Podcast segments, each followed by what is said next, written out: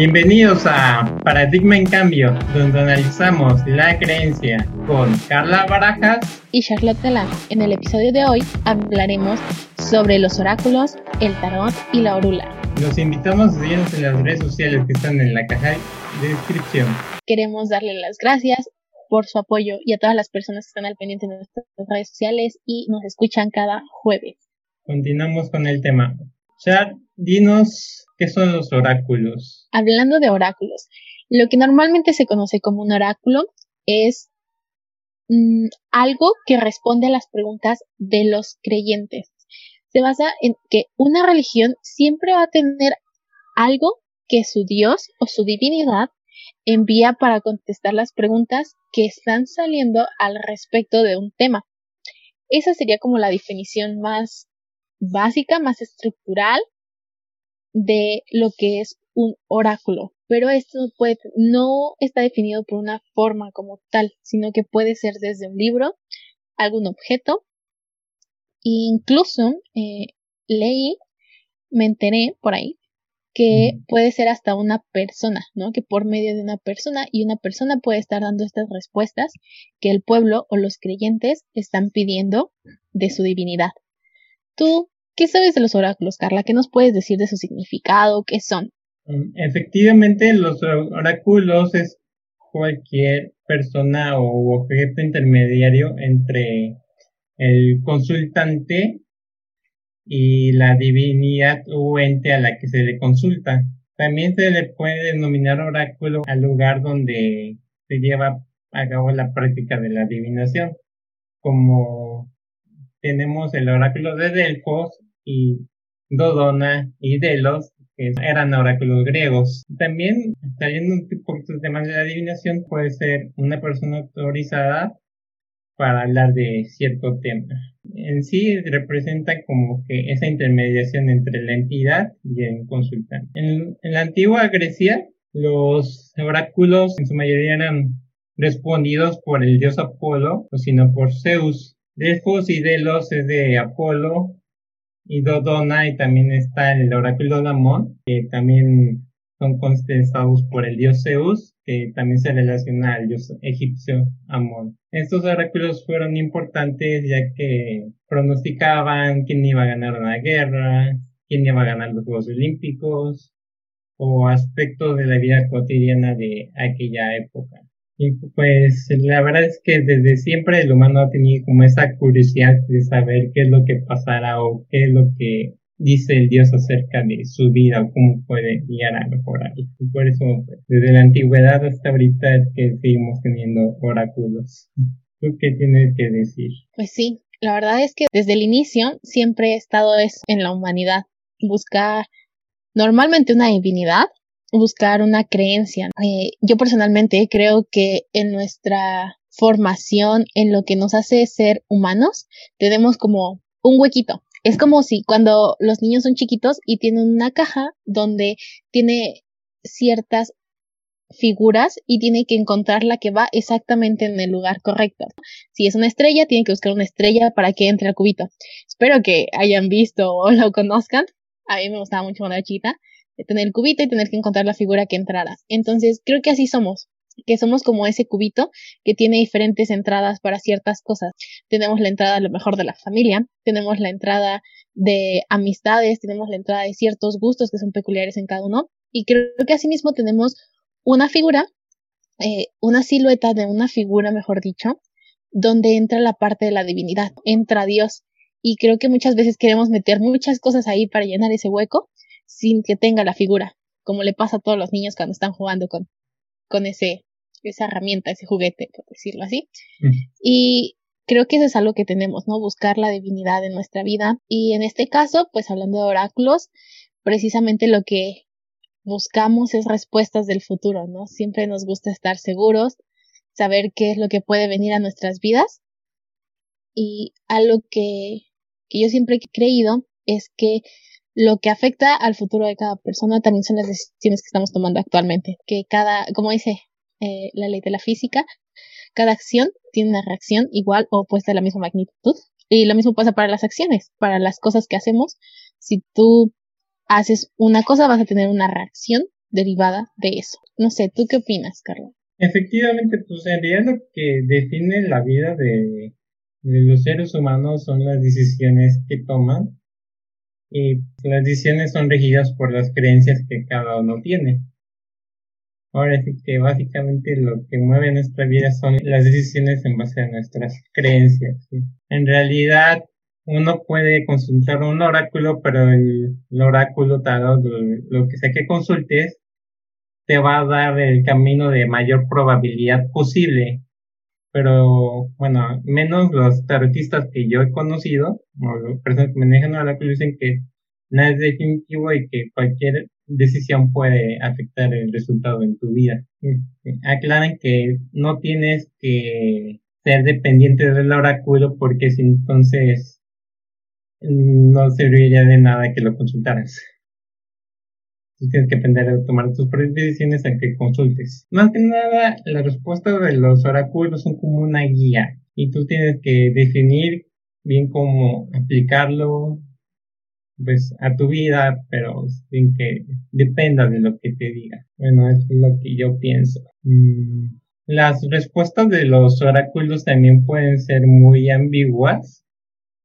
Un ejemplo antiguo tenemos que un rey griego fue a consultar al oráculo de Delfos y la pitonisa, que es la sacerdotisa de, era la sacerdotisa de aquel entonces, le dijo que si cruzaba el río, un rey perdería su reino. Al final de cuentas, se cruzó el río y el reino que se perdió fue el suyo. Y entonces también tenemos que saber interpretar los mensajes que nos dan, ahora sí que los oráculos, porque podemos estar yéndonos a una dirección que no es gracias a la respuesta que, que nos dan por no saber interpretar adecuadamente. También el oráculo de Amón eh, elevó mucha reputación debido a que un jugador de los Juegos Olímpicos de aquel entonces lo consultó y, y el oráculo dijo que iba a ganar y pues terminó ganando. Y así fue como varias personas ahora sí que de poder, como Alejandro Magno y Cleopatra, lo consultaron también. Y digo, sí está bien consultar a los oráculos porque pueden ayudar, ¿no? Es como una pequeña guía, pero hay que saber hasta dónde llega el poder del oráculo. ¿Tú te, qué tienes de qué decir? Pues sí, creo que hay todo tipo de oráculos. Depende de la parte del mundo en donde estés, de la religión, la secta en la que estés Creo que, como tú dices, los oráculos pueden ser una guía de acuerdo a la visión en la que estás. Eso no quiere decir que todos los oráculos sean buenos y tampoco quiere decir que todos los oráculos sean malos, sino que dependen de, del contexto, de dónde están. Creo que esa necesidad de saber del futuro, de las decisiones, de lo por venir, es algo que está en todos y que tenemos como que saciar, ¿no?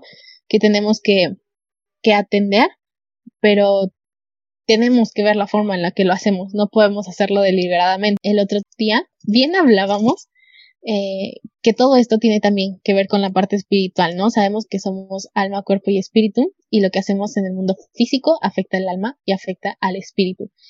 Entonces, por muy pequeño o muy lejano que pueda ser o muy ah, diferente a lo que crees un oráculo, puede tener un impacto en tu vida espiritual, ¿no? Como ya mencioné, puede ser bueno o puede ser malo. Y pues bueno, hablando de toda esta parte espiritual y todo, no sé qué te parece, Carla, si vamos abordando el tema del tarot que es tan amplio. Creo que ya es tiempo de abordar el, tema del tarot. Es pues, definir qué es el tarot. Es una herramienta utilizada para observar cómo está el consultante en ese aspecto de su vida en tanto energéticamente, cuestión de trabajo, familia, amor, dinero, etcétera, y cómo es que las decisiones que se están tomando pueden afectar en el futuro. El, el lee los resultados al futuro, no lee todo lo que va a pasar, sino lee a un determinado lapso que no es fijo en realidad, puede ir variando. En resumen, el tarot es una herramienta que mide la vibración y cómo nos puede afectar esta vibración en el futuro. Los orígenes del tarot en sí son desconocidos. Hay teorías que apuntan a que los gitanos los usaban y los crearon. Otros que, pues en la Edad Media del siglo XIV, se usaba una baraja para jugar juegos de azar y también hay gente que los agarró para la adivinación. Y pues ahí se partieron en dos, en dos ramos de baraja, ¿no? Uno para juegos de azar y otro para lo que es la adivinación.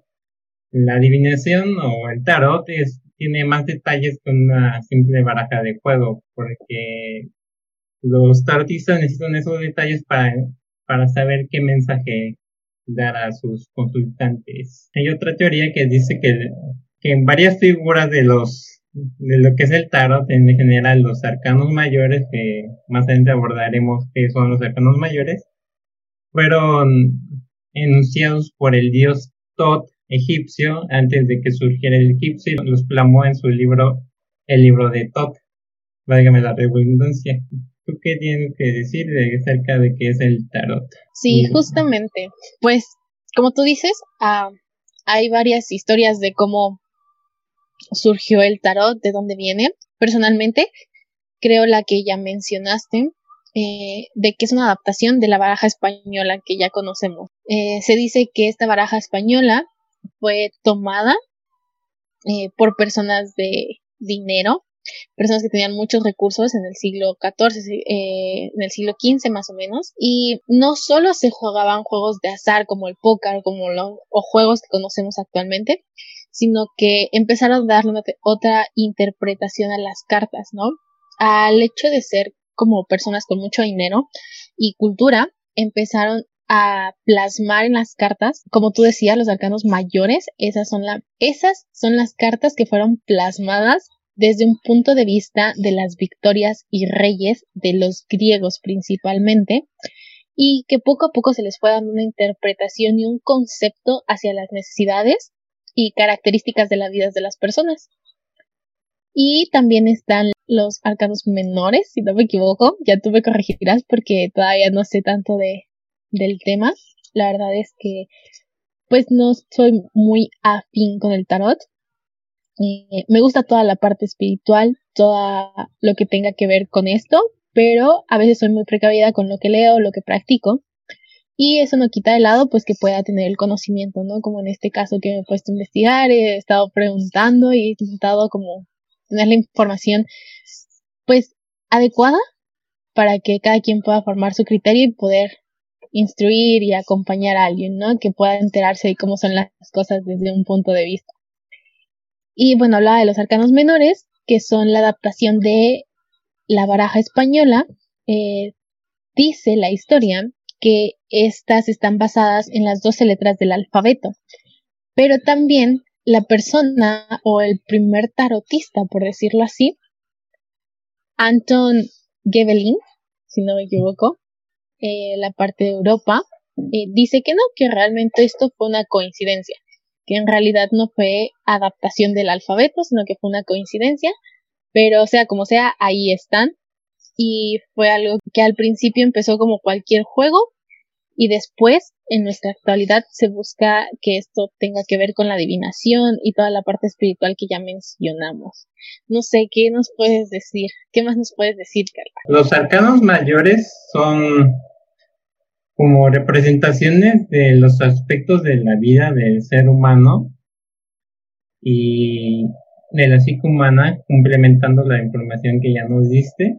Los arcanos menores también tienen que ver con las emociones y también aspectos del humano.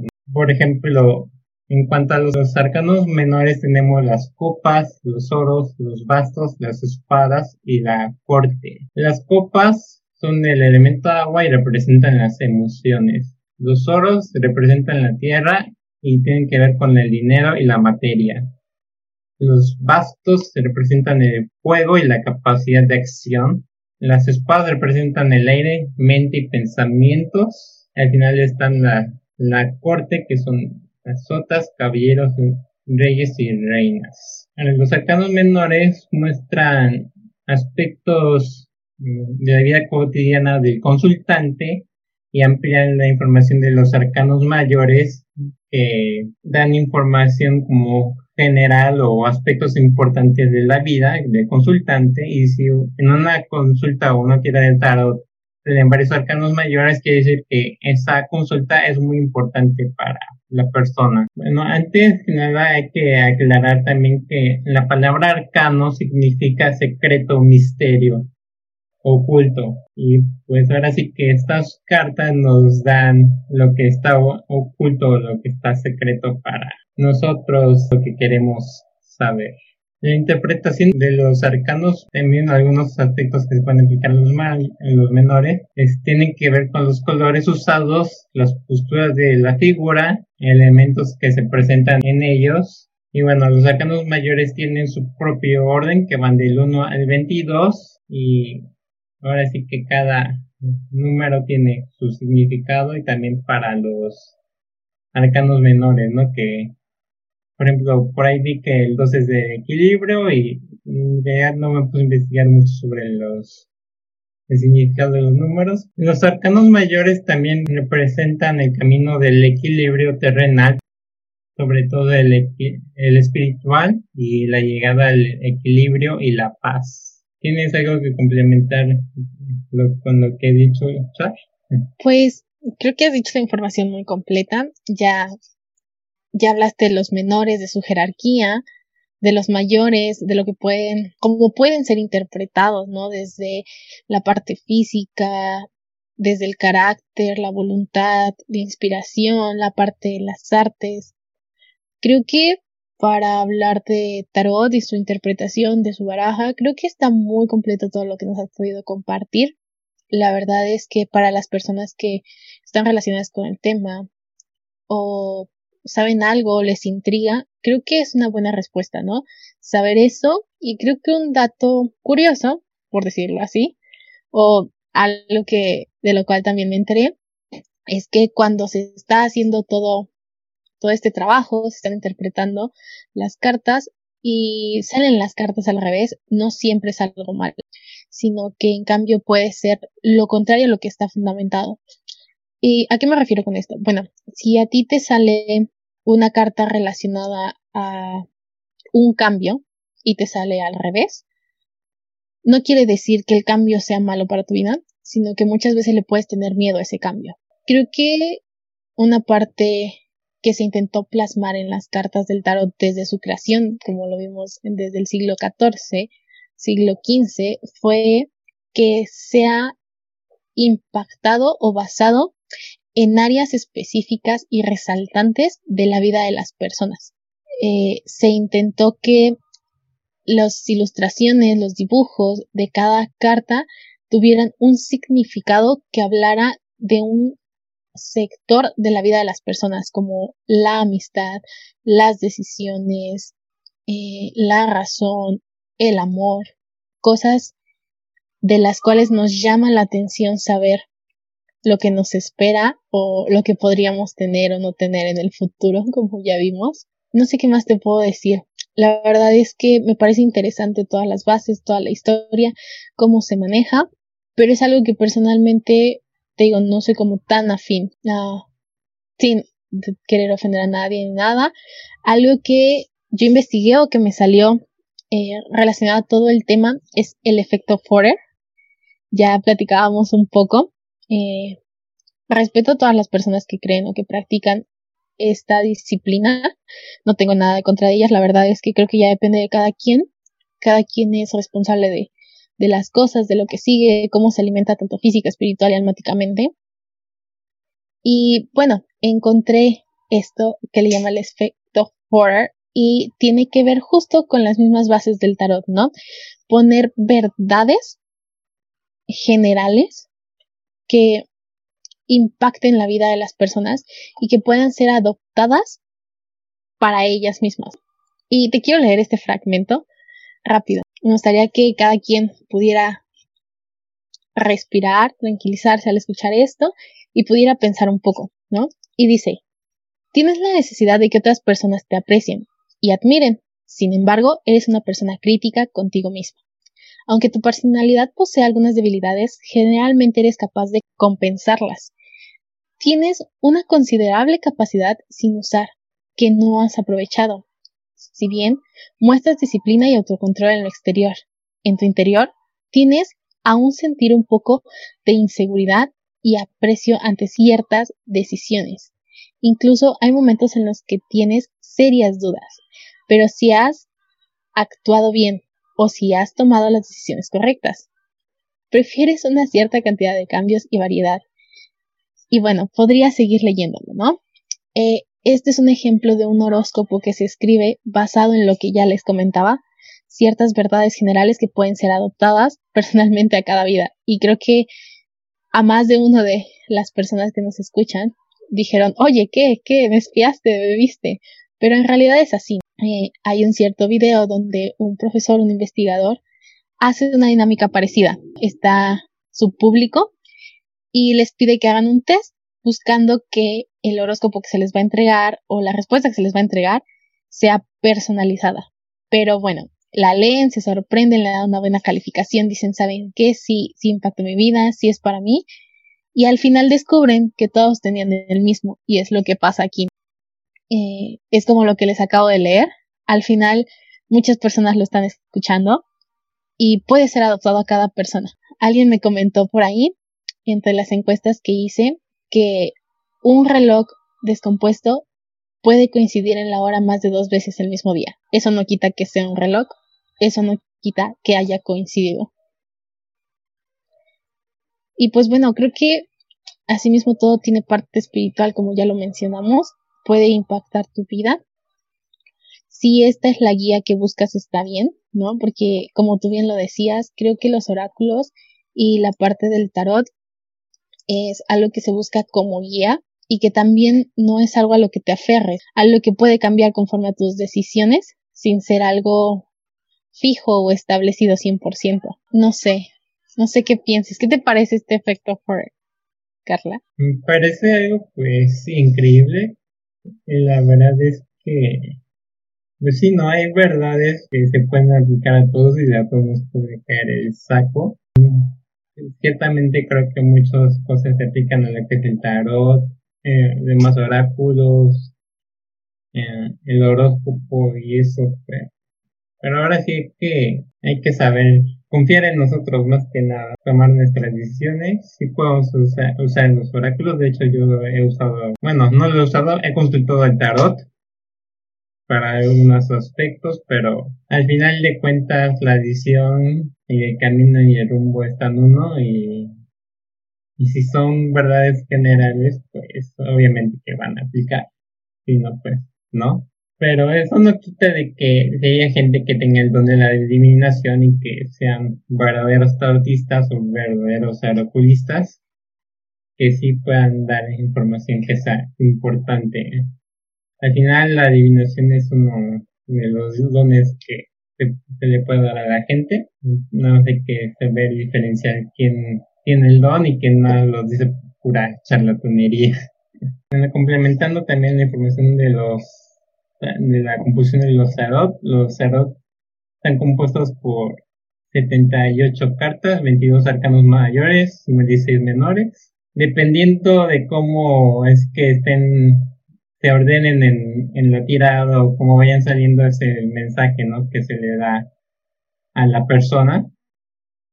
Y también tiene mucho que ver con la interpretación que maneja cada tarotista.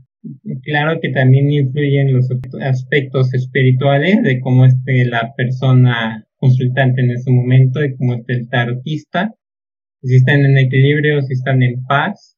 De hecho, cuando yo cuando he consultado a estas personas me han dicho que antes de iniciar la baraja, pues primero me relaje y ya cuando estén lo más cómodo posible, pues ya empiezan a hacer la tirada porque si no pueden salir cosas pues que o resultados que no se desean. Incluso si hay entidades malignas que andan por ahí pueden ser atraídas por el vórtice de energía que se maneja ¿no? en la tirada. También algo que yo hice en una tirada que me hicieron fue anotar en un, cuaderno todo lo que me dijeron. Cerré el cuaderno y lo puse por ahí Y ya cuando terminé el año, que fue el tiempo aproximado que me dijo que, que, era lo que se iba a cumplir, yo abrí cuaderno y pues ya anduve observando qué se cumplía y qué, qué no, y pues en qué, en falló. Gran parte de, las cosas sí se cumplieron, en varias no, pero por lo mismo, no, no tomé todas las decisiones para que todo se cumpliera. Y al final pues yo me olvidé de ello y, y es lo que se recomienda, ¿no? Que después de una tirada es algo premonitorio, pues que te olvides un rato de ello y ya cuando salga el resultado, pues, pues tú ya ves que se cumplió o no. Es para tomar decisiones, pues sí que sí lo tomes en cuenta, pero que no tomes como una verdad absoluta lo que dice el tarot, porque todo puede ser cambiado y todo puede ser modificado. Perfecto. ¿Qué te parece si, bueno, así como estamos hablando de, de las preguntas, del futuro, de lo que nos puede parar, de la toma de decisiones, Vamos a un tema que nos pidieron en las redes. Y para entrar en este tema, eh, yo quiero primero ver el contexto, ¿no? Vamos a situarnos en África Occidental, por Nigeria, Benín, y en esta región hay una tribu que se llama Yoruba. Ellos creen ahora sí que en la religión Yoruba. Es una religión de ellos básicamente. Y tienen un tipo de sacerdotes que le llaman babalaos, babalaos, algo así. La verdad es que no sé muy bien las pronunciaciones, pero es un sacerdote al cual para nosotros se le llamaría el padre de los secretos. Y esto viene de la sabiduría de los ancestros más antiguos de las divinidades y de las personas de esta tribu. Y este sacerdote o padre de los secretos se encarga de consultar un instrumento, se podría decir, la verdad es que no quiero eh, decir algo erróneo, pero se encarga de consultar la orula. Este es un tema que nos habían pedido, que la verdad está muy interesante. Y bueno, Carla, cuéntanos qué es la orula. La orula. La orula es un oráculo este, referenciado al dios africano de la, de la religión yoruba, que tiene el mismo nombre Orula, que representa la sabiduría y la capacidad de influir en el destino se representa con los colores amarillo y verde. Y Orula también fue primer profeta de los Yoruba.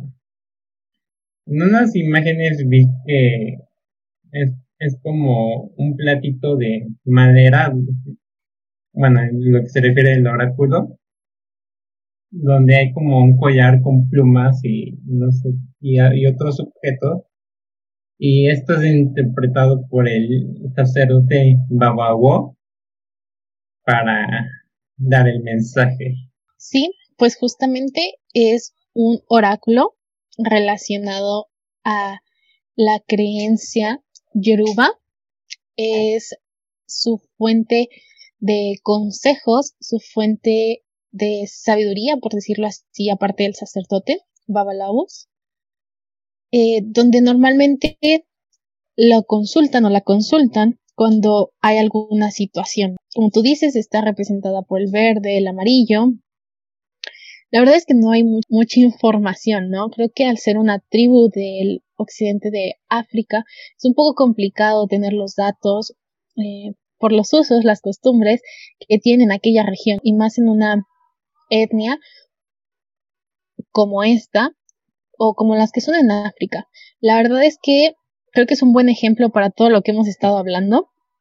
Eh, pues esta orula puede eh, ayudar a tomar decisiones, puede guiar de acuerdo a la familia, a los hijos, a todo el ambiente de trabajo que se lleva, que son como cosechas, casa y todas las partes esenciales de vivir en una aldea. Eh, como ya mencioné, es algo de lo que tenemos, que siempre buscamos una divinidad, buscamos una respuesta a las situaciones y este es un, un gran ejemplo que no queríamos que pasara desapercibido, no poder contemplarla y mencionarla en este episodio.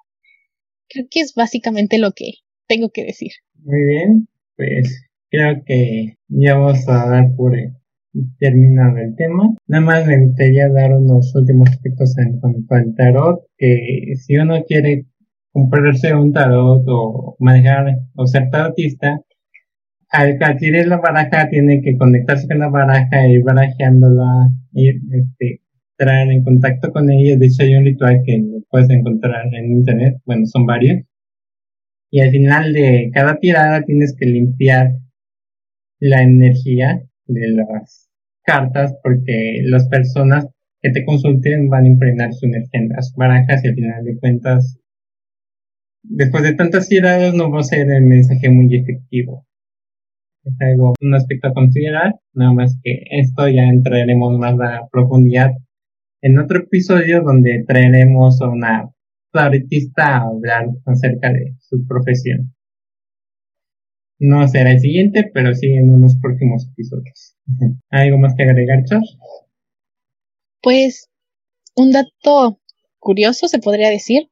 Eh, no sé, eh, yo he visto dos vertientes en las personas. Las personas que creen que ya todo está escrito, ¿no? Lo que va a pasar en tu vida, lo que va a ocurrir. Tanto personas que creen en Dios que dicen que pues ya todo está escrito y Él todo lo sabe, y no estoy diciendo que no sea cierto, tanto personas que dicen que cada uno forja su propio destino. Y yo principalmente creo que deberíamos encontrar el equilibrio en esas dos cosas, porque creo que cuando hablamos de este tema y cómo Dios puede ver las cosas, creo que Dios puede ver todo y saber todo, pero asimismo también creo que podemos tomar decisiones porque no estamos siendo como títeres o robots, ¿no? Dios no nos creó como robots que hacen todo lo que Dios dice sin más, sino que es como cuando juegas ajedrez. En tu mente cada tirada es como un árbol de posibilidades, que si la juegas se puede iluminar, pero si tú decides hacer otra, eso queda oscuro y abres otras posibilidades.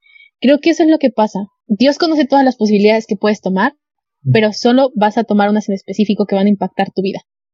Y obviamente están las cosas ya destinadas como el día de nacimiento, el día de tu muerte, las grandes cosas que puedes hacer. Y son como dos líneas paralelas. No tienen que chocar, no tienen que cortarse, sino que van paralelamente.